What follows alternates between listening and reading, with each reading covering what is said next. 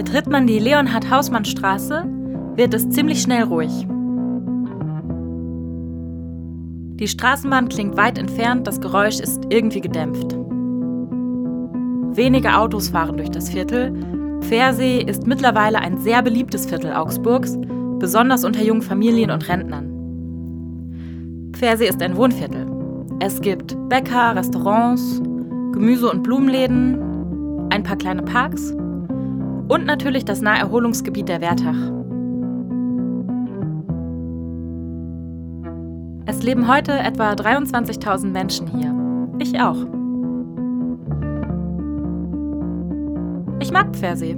Es ist meine Heimat, beinahe wie eine eigene kleine Stadt. Seit fünf Jahren lebe ich hier und erst jetzt bemerke ich, dass ich unheimlich wenig über diese Heimat weiß. Ursprünglich war das heutige Viertel ein Bauerndorf, das vor den Toren Augsburgs lag. Innerhalb einiger Jahrzehnte verzehnfachte sich die Anzahl der Einwohner infolge der Industrialisierung. Fabriken wie Bamberg und Dierig siedelten sich an und machten Pfersee zu einem wichtigen Standort für die Textilindustrie, einem Arbeiterviertel.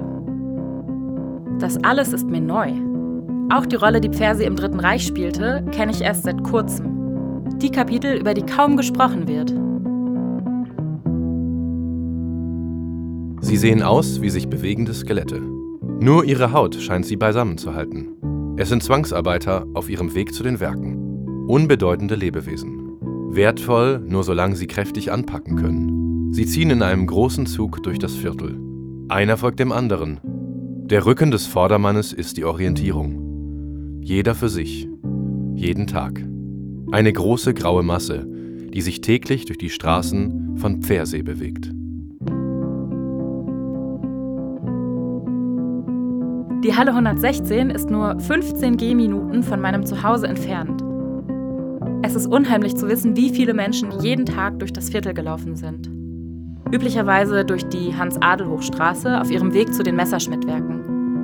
Wie viele Menschen, wenn sie zum ersten Mal von dem KZ-Außenlager hören, bin ich schockiert, was ich noch alles nicht über Pfersee und Augsburg weiß. Ich frage mich, was noch? Seit Jahren wohne ich hier in der Ballandstraße, ohne zu wissen, dass sie nach einer Schlacht im französisch-preußischen Krieg benannt ist.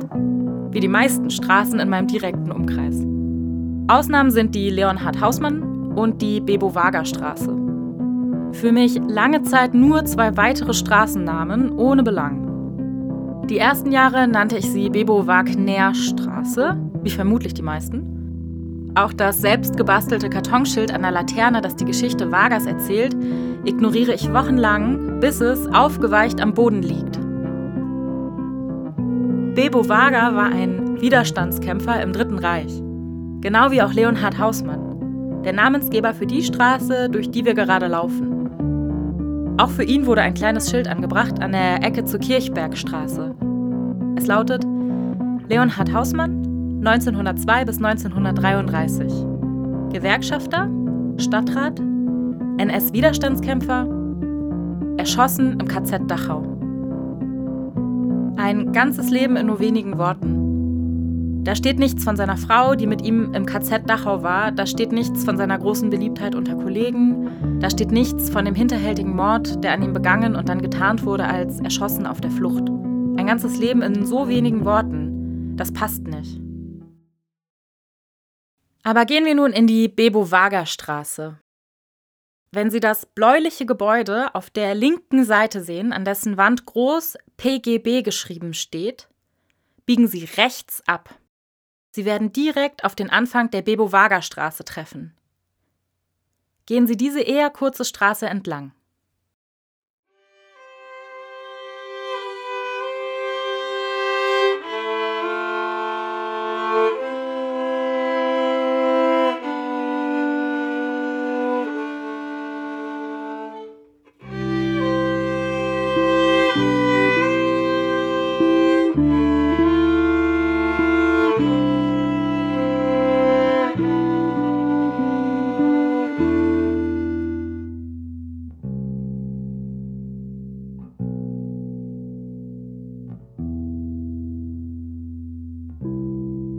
Die Leute, die ihnen begegnen, schauen in die andere Richtung, gehen schnell weiter oder verschließen für wenige Momente die Augen. Vor dem Unglück, das jeden Tag an ihnen vorbeitrottet. Der Kontakt zu diesen Menschen, diesen Arbeitern, ist verboten.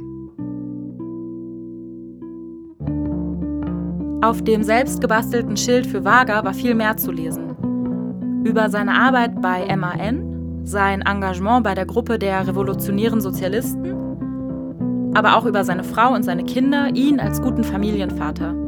Und schließlich auch seinen Tod 1943, ungefähr zehn Jahre nach Hausmann, Hinrichtung in einem Münchner Gefängnis.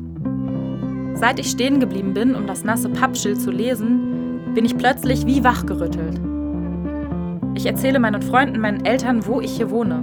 Ganz in der Nähe eines Dachauer Außenlagers. In Pfersee, die frühere Heimat Bebo Vargas. Ein Widerstandskämpfer. Ich möchte neugierig machen auf den Mann Bebo Vaga, seine Geschichte, seine Idee.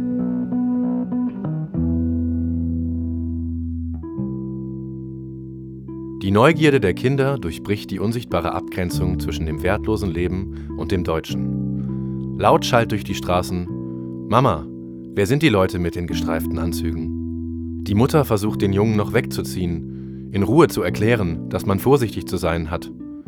Aber die Wörter haben den Mund verlassen. Der Ruf hallt wieder.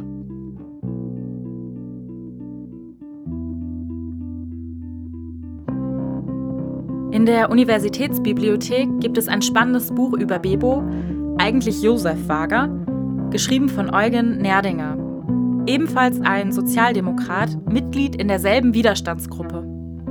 Das Buch erzählt nicht einfach nur Vargas Geschichte, es wirft grundlegende Fragen auf und versucht sie zu beantworten. Was ist Widerstand? Aus welchen Beweggründen handelte Bebo Varga? Gleichzeitig wollte Nerdinger vor allem eine wichtige Botschaft Vargas an seine Nachwelt festhalten, sie bewahren. Eine Botschaft, die ich aufrichtig bewundere. Varga schreibt aus seiner Haft, ich gehe ohne Hass aus diesem Leben und will nicht, dass aus meinem Tod neuer Hass erwachse. Unsicherheit lähmt, Angst dominiert. Aber manche, die die Zwangsarbeiter beobachten, versuchen trotzdem zu helfen. Sie stecken ein Stück Brot zu, sehr vorsichtig natürlich. Wenn Aufseher in der Nähe sind, kann man das nicht riskieren. Manche versuchen aufzuklären, reden über die vielen Menschen, die da jeden Tag vorbeilaufen. Manche heben den Blick, begegnen dem Gegenüber für einen Moment, halten inne und erkennen an, dass ihnen ein Mensch gegenüber ist. Kein Tier, kein Sklave, keine graue Masse. Manche Menschen versteinern, wenn sie mit Ungerechtigkeit und Unterdrückung konfrontiert werden. Manche Menschen beginnen zu kämpfen. Einzelne Sätze aus den Briefen Vargas haben sich in mein Gedächtnis gebrannt. Der Abschied von seiner Frau und seinen Kindern in einem Brief, kein letzter Kuss, keine Umarmung, keine Berührung, nur ein Zettel mit der Chance, die letzten Gedanken loszuwerden. Wager bleibt darin standhaft.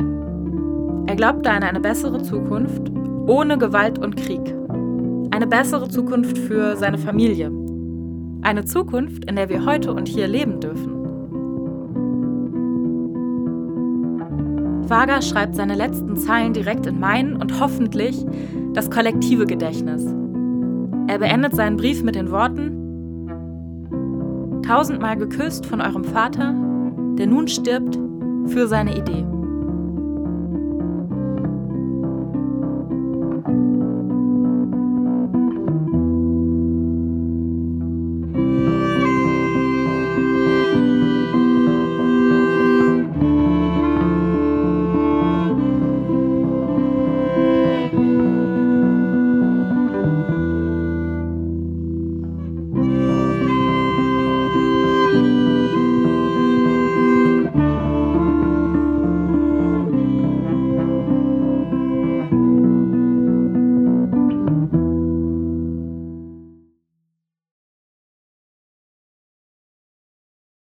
Laufen Sie nun die Bebovaga-Straße bis zum Ende und gehen Sie zur Wertach, die sich Luftlinie geradeaus befindet.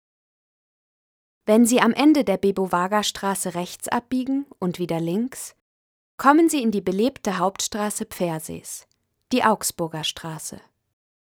An der Wertach angekommen, können Sie Track Nummer 4 starten, und entgegen der Flussrichtung laufen.